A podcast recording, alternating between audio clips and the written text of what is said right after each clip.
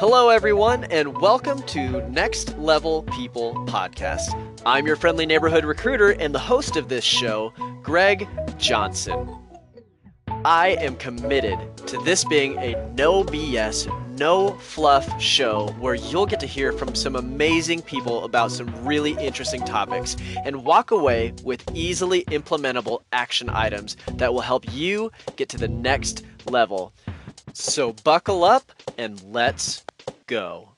Well, hello everyone, and welcome to another episode of Next Level People. I have another fantastic guest for you that if you've been on LinkedIn and seen the LinkedIn videos movement, I guarantee that you've seen Goldie Chan with her awesome green hair talking to you through LinkedIn video. She also, together with Fahad and Mike, created the hashtag five videos and now the plus five video challenge on LinkedIn, and she is all over the place. Uh, she has created an incredible brand that is very recognizable, so recognizable that some people in LinkedIn New York actually were her for Halloween. And so we're going to be talking about, you know, all things Goldie how she got her start, and then also how is it that we can create a brand that sticks? Are there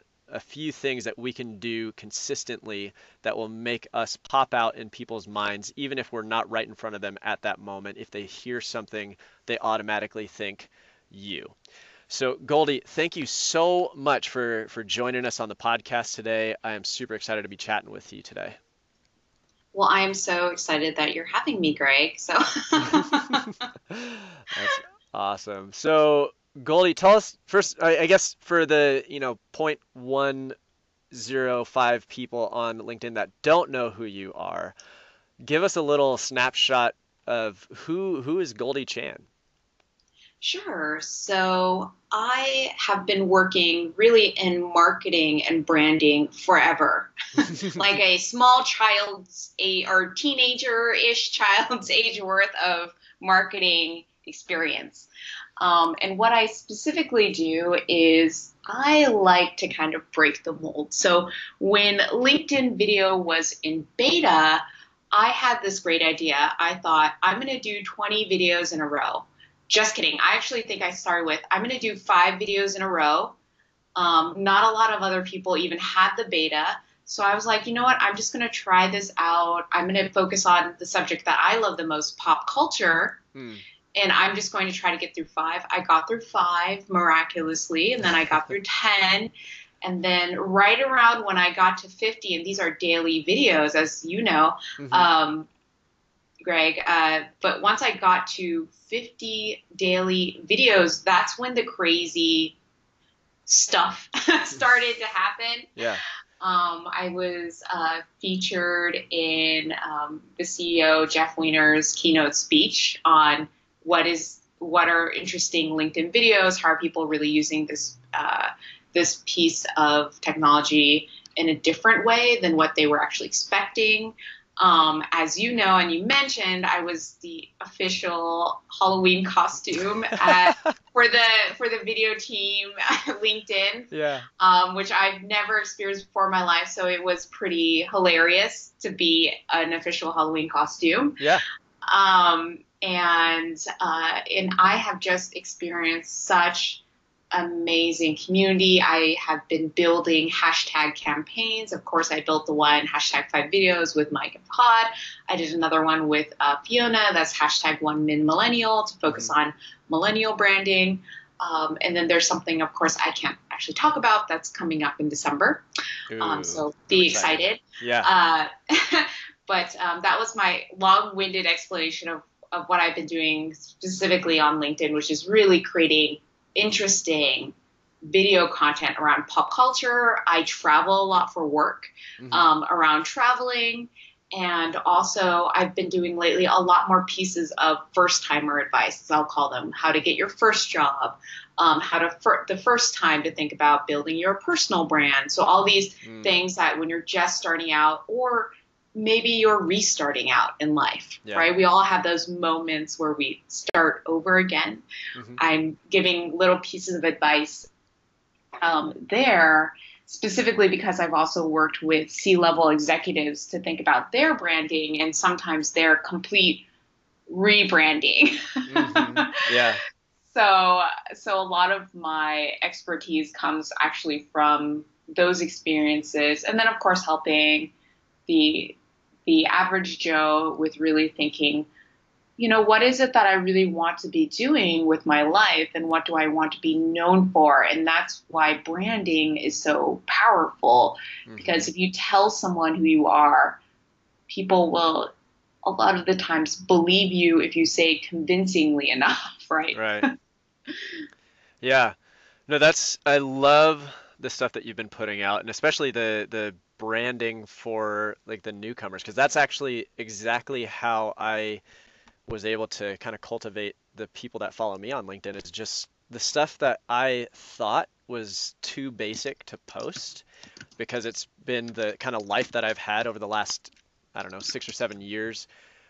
I just started posting and people ate it up and I think Mhm. that adds a lot of value. And I've seen the the videos that you've been putting out lately like the here's a you know three tips for interviewing or how to ace an interview and, and things like that. So I love those pieces. And I, I was just talking to a really good friend of mine who is kind of going through what you said uh, not necessarily branding themselves for the first time but figuring out one I mean what is their brand to begin with? And two they're trying to rebrand themselves because it's like it's, they're kind of going into a different direction and want to be known for something not necessarily completely different, but they just want to be known for what they're trying to get into. And I so branding is such an important piece to that. Uh, I recently wrote an article uh, because it was just inspired because my four and a half year old son, uh, who had never in his life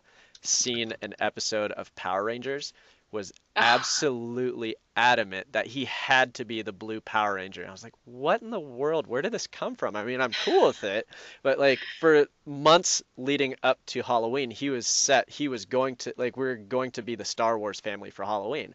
I was like, all right, Right. cool. And then what I found out was somebody like one of his kids talked about Power Rangers, and then all of a sudden, without ever seeing a single episode, he had to be the Power Ranger or the Blue Power Ranger for Halloween. And all of that is because somebody else told him about Mhm. Power Rangers. And so branding has that same effect where if you have a strong personal brand like Goldie, you have a very strong personal brand. Mhm. If somebody, if you were to try to convince somebody with that you just met for the first time, hey, this is what I do, this is why I'm uh, really good at this, this is my expertise, they might believe you. But if uh, you know 10 15 20 30 people all say hey goldie chan is really good at this and then you come and say hey i'm really good at this you're reinforcing a belief that they already have and that's why personal brand is so important because it's not necessarily about what you say about yourself but it's about what other people perceive you as and so i want to dive into today goldie because you are the expert. If there's anybody listening that doesn't believe it let me tell you right now goldie is an expert at this. How do we create from maybe somebody that's just starting off their journey or maybe somebody like the C-level executive or whatever how do we create a brand that actually sticks? How do we how do we get started on that so that people think greg when they think about a specific topic or they think goldie when they think about a specific topic how do we get to that level what what's the first step So the first thing that I like to do whenever I'm talking to anyone, and that's that includes I do a lot of mentoring. So I speak to a lot of young people who are really thinking about their first jobs, right? They're in school or they're in special uh, nonprofit programs because they couldn't afford school, so they're they're going through technical training and they're trying to figure out what they want to do for their first job. And for those people, I always ask to start what is it that you want to be known for right? Do you want to be known for somebody who's and they don't and it doesn't have to be like i want to be known for being a firefighter right? Right. It can be i want to be known for being really creative okay, well then let's think about what that actually means in terms of a real job. But you know, I want to be known as being the person who can connect the dots. I want to be known as uh, the person who is, and this is obviously for my C-level executives, I want to be known as a titan of industry in my vertical. And I will say there's this really funny story. I was managing the C-level executive, and I don't want to, I won't call out names. Yeah. But he was very interesting because he had this Fortune 500 company that he was running, and in addition, he loved sheet music. So hmm. he wanted to, and and I think that he didn't really understand maybe how to get a singular piece of personal branding out there. Usually with personal branding, you want to pick one thing and then right. maybe one other thing on the side, usually kind of connected so it makes sense. Uh, for him, it was really tough because when I looked at his social media feeds, for example, he had been posting 50% about sheet music and 50% about his company, and it looked just like a hodgepodge mess. So, one of the things that we did, that I did when I started out with him, is really ask him how important was sheet music to mm-hmm. him yeah. and how important was it that you know he really get that out there and he's like well you know i want to get out there sometimes and i was like great so sometimes is very different than 50% of the time right so let's think about how we can put this in naturally as this is a personal interest of yours, but 99% of the time you are a titan of industry.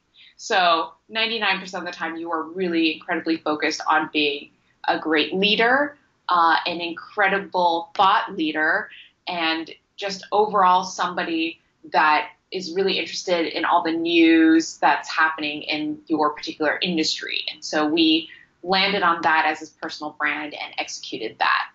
Um, but yes, I would say that when you're starting to think about your brand for the first time, really think what do you want to be known for?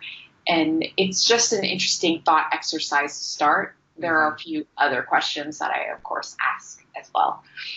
Yeah, no, that's that's a perfect question. That's exactly the same first question that I started off with my friend that I just mentioned. Uh, so I love that exercise because, like you said, I mean, there's there's so many things that we as a person do. Uh, you know, like I'm I'm a father, I am a husband, I mm-hmm. love going camping, I love drinking coffee, and I but I I can if I want to be known, if I want to have a brand that sticks, it has to be like you said, more geared towards one specific subject rather than I want to be known as a camping guy, but I also am a recruiter and I'm also super interested in, in being a dad and all that stuff. It, it can get confusing. And so focusing on that thing is is really an important first step. And so mm-hmm. uh, the once once somebody figures that out, they they realize, okay, I want to be known as a leader in uh, we'll take uh, my buddy Jason Kleinadence. I think you you know who he is, right? Yep. Yeah. So we'll take yeah. him. He's he's in the finance space. I want to be known as a thought leader in the finance space uh, for this specific thing. How does somebody like that move forward uh, in just creating that sticky brand? Sure. So the first thing that is helpful when you're thinking about personal brand is once you've figured out that big box idea, right? For Jason, it's it's finance. Then he needs to narrow it down. Now, finance has so many different subsections to it. But even before that, he has to figure out who his audience is. So the second thing I like to ask is, especially if people get stuck on that first question, is who are the types of people that you want to attract, right? And this, of course, in life applies to more than just business brands. yeah. Cough, cough, nudge, nudge. Um, this applies to other areas of your life as well. Once right. again, not going to name names, but personal relationships. Mm-hmm. Cough. Um, but, uh, bless you. Are you okay? You need some water. yes, I yeah. think it must be must be that I'm sick right now. Yeah. Um, it, part of that is who do you want to attract? Who do you want to be part of your, as I call it, tribe? Right. right? As a, as you know, you've seen me. I talk a lot about a community, and part of your part of who you're developing as your audience is your community. And so it's so important to know who you're trying to attract. So if you know, for example, that you want to do finance, now what kind of finance people are you trying to attract? Are you attracting the kind of people who are really doing, they kind of hack the system, they are maybe 110% into Bitcoin. We all know right, those people. Right. They're my friends. Mm-hmm. or a thousand and twenty million percent into blockchain. Um, or are they very traditional finance people? Do they work on Wall Street or various uh, different financial hubs? Mm-hmm. And it's really helpful to figure out what type of person you want to attract first and then actually go into okay well there are so many different sub levels of finance there's personal finance there's traditional finance there's mergers and acquisitions there's so many different things that you could focus on in finance and you know either doing it one way or the other right figuring out your audience or figuring out those sub levels is definitely the way to go but i always like to think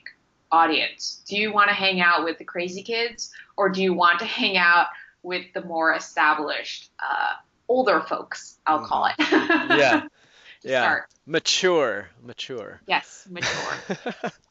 That's awesome. Yeah, no, uh, I that part I think is at least when I was first starting off, I didn't even know who I I didn't I, I didn't really start creating a brand on purpose. It, for me, it was kind of an accident. I posted something uh, it was just like like I, I, mentioned earlier, one of those things where I thought it was super super basic, but it happened like five minutes before I posted it, and it ended up getting I think like 800,000 views over the lifespan of the LinkedIn analytics, and I was just dumbfounded. I was like, what did I just do? Like, how did that happen? Because at the time I had very little following at all on LinkedIn. Mm-hmm.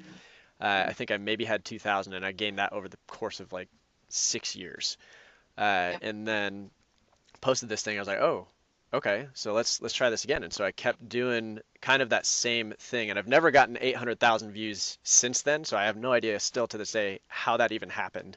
But but yeah, the audience thing, I think also it's something that you experiment with uh, to try and like if you figure out, okay, I want to go after those Bitcoin enthusiasts, those diehard Bitcoin is the future and everybody's going to be millionaires if they get into it right now kind of thing, then just start writing, figure out how do I how do I write to those people and experiment with it? Because certain things are going to just go nuts and then other things might only get a couple thousand views, uh, and then you just kind of keep at least for me chipping away at what is it that these people actually want to listen to. And it's it's yes. kind of figure it out as you go. Uh, is that i'm going to interrupt you right there and Do say. So that's step three so after awesome. you figured out the big you know this is the big ooh this is what i want to do the general idea and then number two figuring out really your audience and or that you know that small funnel that you want to be speaking to so one or the other number three is really narrowing. Um, oh my gosh, I just completely lost my train of thought. Number three is really narrowing down on how to speak mm. to those people, right? So now that you've figured out who they are, how to speak to them in the way that they want to hear, as opposed to the way that you want to speak to them. Yeah. There's a difference, as you know. So once you figure out who it is that you want to speak to, just because you are, say, a, obviously a Bitcoin enthusiast as well, we'll just use Bitcoin as the example. It doesn't necessarily mean that what you find interesting for Bitcoin is the same thing that maybe other Bitcoin investors find interesting. It's so helpful to do your research, mm-hmm. see what other people are writing about, see the subject, and then figure out from there, after you've done your research, really what is it that seems to do really well and really attracts an audience mm-hmm. and start with those pieces of content. I know it sounds not really out of the box, but that's actually how you start to build right. that really sticky, deliciously sticky brand is by attracting people with honey that works. Yes. Right? Attracting yeah. attracting all of those lovely bees with flowers that are ready for pollination because other people have already tried these kind of flowers before right. and they've worked. That doesn't mean, of course, regurgitating content, but figuring out general subjects yes. and then giving your own opinion, your own useful opinion, your own helpful value adding Mm, yeah. thoughts and opinions on that particular subject. Exactly. And I think part of that research is, like you mentioned, finding those articles or whatever and commenting on the articles to try and get engagement within that person's article. And that's kind of a twofold thing. One, it helps to solidify your own opinion because either people agree with it or they disagree with it, and you get to have a debate about it and figure out, okay, what what is my actual opinion on it? And then two, the person that wrote that article and the people that you've been engaging with, as long as you're not being a complete turd in how you're talking to people, they're hopefully going to Mhm. engage when you post your own stuff. And so a Right. super easy way to start, and this is something that people, this is kind of how I answer the question of I don't know even how to start creating content. My Mhm. my answer is, well, you don't really have to create original content right in the beginning. What you could do is find, we'll just keep using Bitcoin.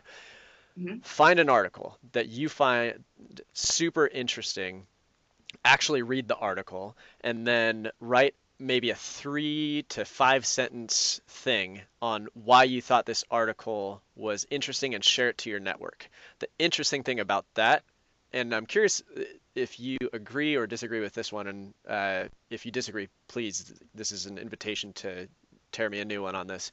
But a lot of people don't even open that article. They'll see your three to five sentence opinion on it. They'll see the title of the article. And then all of a sudden, you are the owner of whatever that perceived information and knowledge and wisdom about that topic is.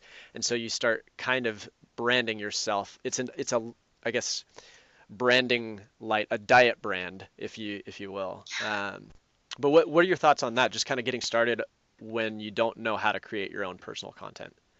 Yes, so I agree that's a great idea to start is to quote an article or quote especially an article from one of those sites that we think of as being a thought leader site, right? Mhm. So Forbes, Inc., HuffPost, Entrepreneur, any of those magazines that really or is a thought leader in your field. For example, in, in biology, that would be Nature magazine, right? Right. So whatever is the the true thought leader publisher of content quoting that and then giving like you said three to five sentences or even a couple of bullet points about why that particular article is interesting you now own the fact that you now own both the idea of that particular article and you also own the fact that you are in a a person who has opinions about it Right, exactly. which is rare and people don't understand how rare it is to actually have an intelligent opinion about a big yeah. Focus on intelligent. right so if you're just posting reposting articles to be like ooh money right we'll throw bitcoin out there as an example Right. it's not very helpful if you just say ooh bitcoin went up what is helpful is saying ooh bitcoin went up say over the last two to three months at 26% per quarter blah blah blah blah blah um, and and having throwing some extra knowledge in there that maybe you even honestly pulled out of the article Mhm. but the fact that you're putting it in that little text box bo- text box especially on linkedin is incredibly helpful and i know that people have done this as well with videos on linkedin i've seen especially for the hashtag five videos campaign that people are starting to quote videos uh, by people who are maybe bigger influencers in the space and then Mm. they say oh this is something that really impacted me. Part of what i did with mike and todd is we really wanted to keep that challenge incredibly open so that way people could contribute whatever they felt like to five videos. So it didn't necessarily have a question to answer and so people made up their own questions if that makes sense. Yeah. and it was actually easier than for other people who maybe didn't want to do a video to then take those videos because they were all so different. And i'm so thankful to be a part of it and part of the linkedin video community. But people took those videos and then said wow this was a video on loneliness and this really affected me. Hmm or this is a video about my hometown and i really love it. Yeah. And this is the reasons why. So people are are starting to quote these videos that are part of this campaign. So quoting videos or quoting any sort of thought leader publisher content is a really great way, like you said, to do a content light version to jump in and just get started on creating content. And I will say that because, as you know, I'm such a fangirl for LinkedIn video, Mhm. what I've noticed is the same people who get incredibly nervous on video one and video two, by video five, they really do feel like it is significantly less scary. Yeah. And that is the beauty of learning to ride a bike or learning to swim is first couple tries are incredibly scary, of course, because you're putting yourself out there, you're vulnerable, but by the next few times of these this particular kind of content creation, you suddenly feel, oh, now I know how to do it. It's scary, but it's not as scary. And I know one of uh, the people that's doing this challenge, she's on video. She just passed video 20. Oh, she's wow. just been pumping them out. And for her, she was like, wow, the first video, I was terrified. My voice shook. I was just so scared out of my mind. And she's on video 20 and she's like, I get this now. I understand my brand Mhm. and I also understand the kind of content I want to put out there so it's less scary. Yeah. Yeah. No, I, I I've loved watching that. And I actually I I need to confess something live on this, but only if you promise not to hang up right after I confess it. Are you ready? Yes. I only did four videos. I think I remember you writing about that. oh man, no, I did Yes. I did four Yes. videos and then I was like uh cuz the weekend that I was going to do the fifth video was actually during the same weekend uh, that I had a hackathon thing that I was doing all weekend and I just I totally slipped it. So, here's my promise live recorded. I will do another 5 videos and then I'll do a plus 5 because I owe it to Goldie, Mike, and Fahad. So that way I'm not a fraud anymore, guys. I'm sorry. I know Um, we uh, there's been a lot of people. It's so funny when you are somehow the shepherd of the lost sheep of video. Yeah. And I know that other people who are like myself, who are community lit- leaders, specifically in LinkedIn video, which is such almost a hilariously niche product. Right. Um, we get people who message us all the time. They feel really guilty because they haven't done something like you didn't do the fifth video, um, and you feel personally guilty towards me and the other organizers. And and I think that's kind of wonderful because I feel that guilt holds you accountable. Right. And and the whole point of starting any of these challenges, and as you know, I even did a video on how to do your own hashtag challenge, which that went viral, which is the funniest thing ever, is when a video about how to go viral goes viral. It's just it's such a meta concept. Right, exactly.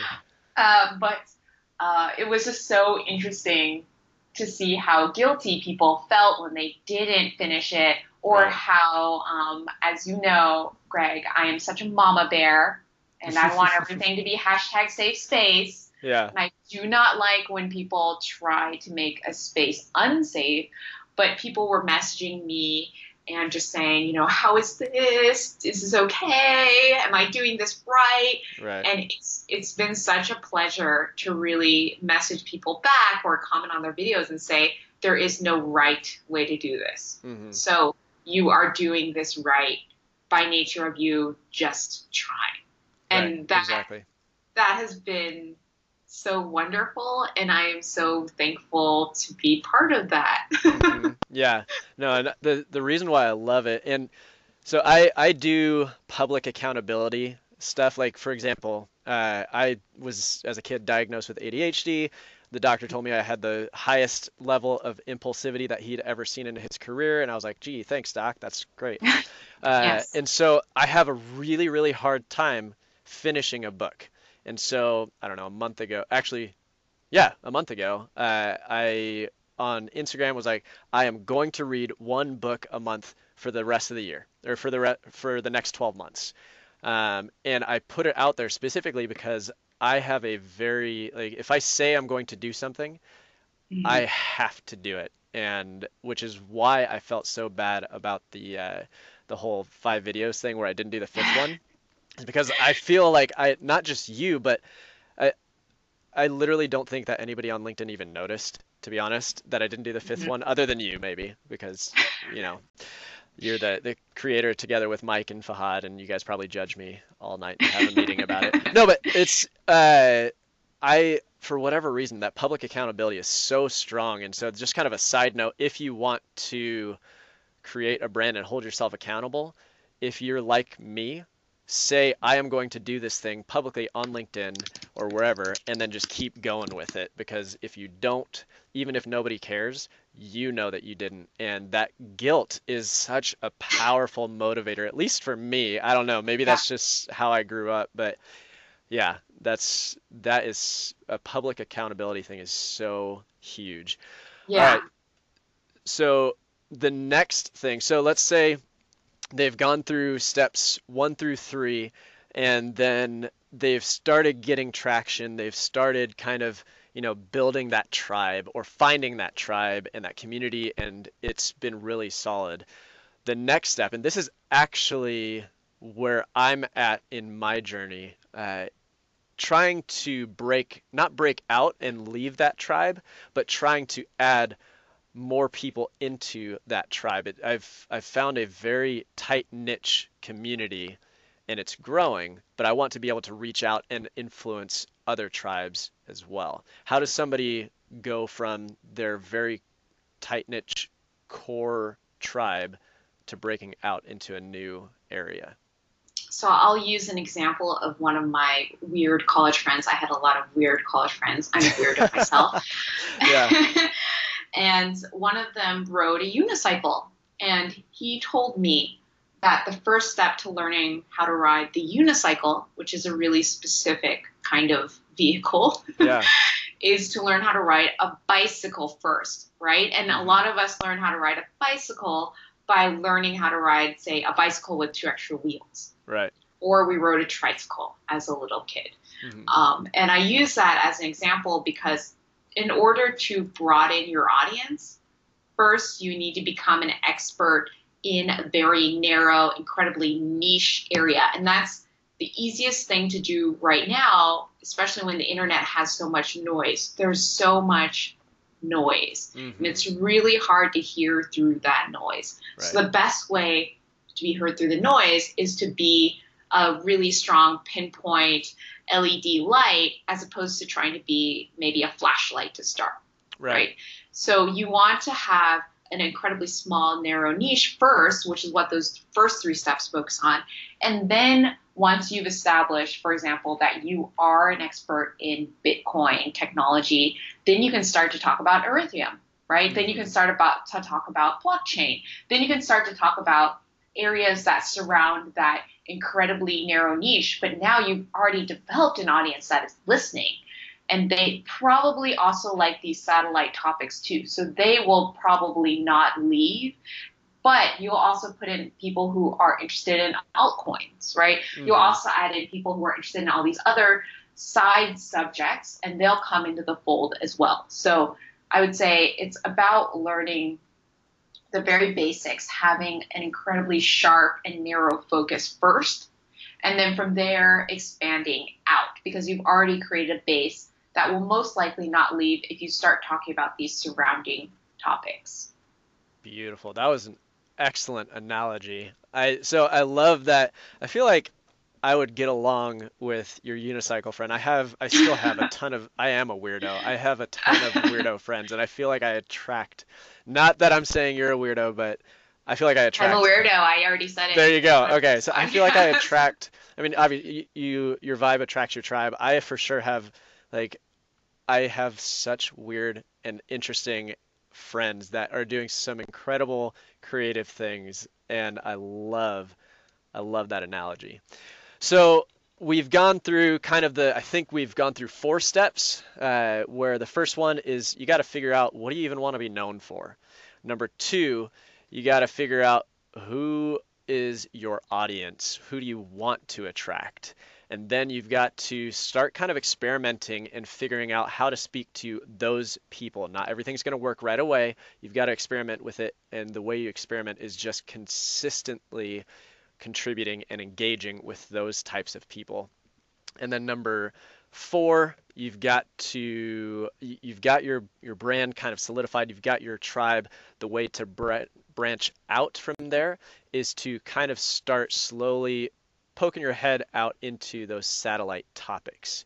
And so, is there anything else? Because I want to make sure that if there's anything you wanted to tell our listeners on creating a sticky brand, what is the one extra bonus piece of advice that you would give someone?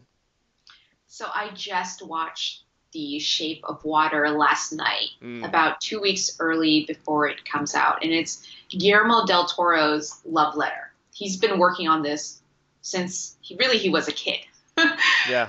And what I thought was so powerful about this movie, that's literally a monster love movie, is the humanity behind it.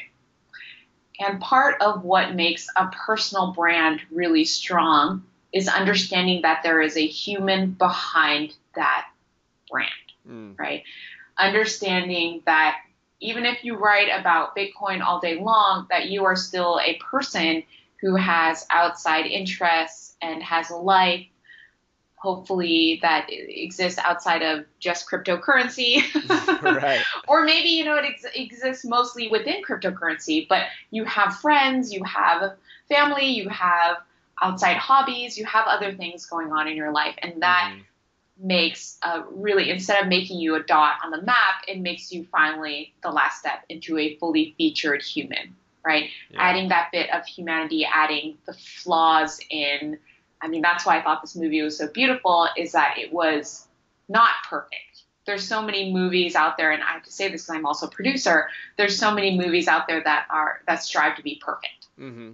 100% perfect, and this movie strove to be imperfect because that's it awesome. wanted to be human. It wanted to be a human love story, and I think that's what really makes the strongest personal brands is ones where you feel a connection to that person. Mm-hmm. Because we, most of us, I'm of course uh, Android, uh, humanoid, like robot, but most of us are actually humans. so to have that bit of humanity in your brand is important and quite off, honestly often overlooked because you think about all these drier subjects that are so important. But you forget that what attracts us to each other as animals is that bit of humanity. Yeah. That's beautiful. I love it. And I'm a little jealous, not a little, I'm very jealous that you actually got to see that already yeah. that it's something that I've actually kind of been keeping tabs on for a while now, and I am officially very jealous. I will. I will say something that will make you even more jealous. We no. sat two rows away from Guillermo del Toro. No. I literally could see the sweat on his forehead. Bless his soul. Yeah. Uh, because and he is such a fun man. So he spoke a lot about this being his imperfect love letter to humanity right. in film and you know just how he loves monsters the same way other people who say like watch Spartacus and they're like this is the man he's right. like I watched the thing and I was like this is the man right um it, it just it's so it was just so wonderful to see him talk about what his pers because his personal brand is so fascinating and could be a complete podcast episode in and of itself. But I mean, he has always focused on loving monsters. He has his bleak house here in Los Angeles, which is a uh, creepy house full of creepy creatures and right. props, memorabilia. Um, and his brand is so strong because it has that hint of humanity, right? He's a mm-hmm. man who loves monsters. Yeah. That's all it is. He's a man who loves monsters who makes films about his love. Yeah. No, that's awesome. And for anybody that is listening to this, if you have not, just Google Guillermo del Toro house and look at the pictures. It's really, really cool. I mean, he ah. obviously he has an absolute love for what he does, and it's very. And he very has cool. very clear branding, so he has a very, very clear, yes, clear personal brand. And for some of us, it's easy because our personal brand is just what we love and it mm-hmm. comes out so strongly that it it naturally makes itself into a personal brand. And and Guillermo del Toro certainly is one of those fascinating writer, director, producer, slash slash slash right. kind of people who he he's living his personal brand because he literally could not be anyone else. Yep, exactly. Well, Goldie, I really loved geeking out with you about a lot of different things that I mean I had no idea it was going to go towards Guillermo at the end. I mean, we got to talk about brand, we got to semi geek out about Bitcoin, and now we're talking about monsters. So thank you so incredibly much. If somebody wants to connect with you, uh, obviously on LinkedIn, look up just Goldie Chan. She's the only Goldie Chan that I know of with bright green hair. Uh, is there anywhere else that you would like our listeners to be able to connect with you? So you can always connect to me, like us, like Greg just said on LinkedIn. It's slash in slash Goldie. Yes, I got slash Goldie. Nice. And you can always send me an email at me at goldiechan.com. That's M E at sign G O L D I E C H A N. Uh, dot com. Wow, I almost read the dot com. And you can also find me at Goldie Chan on Twitter, or because I'm a huge Battlestar Galactica fan, you can find me at Goldie Cylon. Oh my gosh, I love Instagram. it. Instagram. That's awesome. Very cool. All right. So there you have it, ladies and gentlemen. If you're interested in figuring out how to create a sticky brand, this is the episode for you. Goldie, thanks so much for joining me today. Of course. Thank you so much for having me. All right. See you on LinkedIn. Oh my goodness. There were some amazing nuggets in that episode with my friend Goldie Chan. And if you have not started following her yet on LinkedIn, you need to go do that. As I'm recording this right now, she's actually talking to the LinkedIn video team in New York. And so I guarantee there's going to be some amazing content coming out of that. So go follow her on LinkedIn. And until next time, I'll see you on LinkedIn also.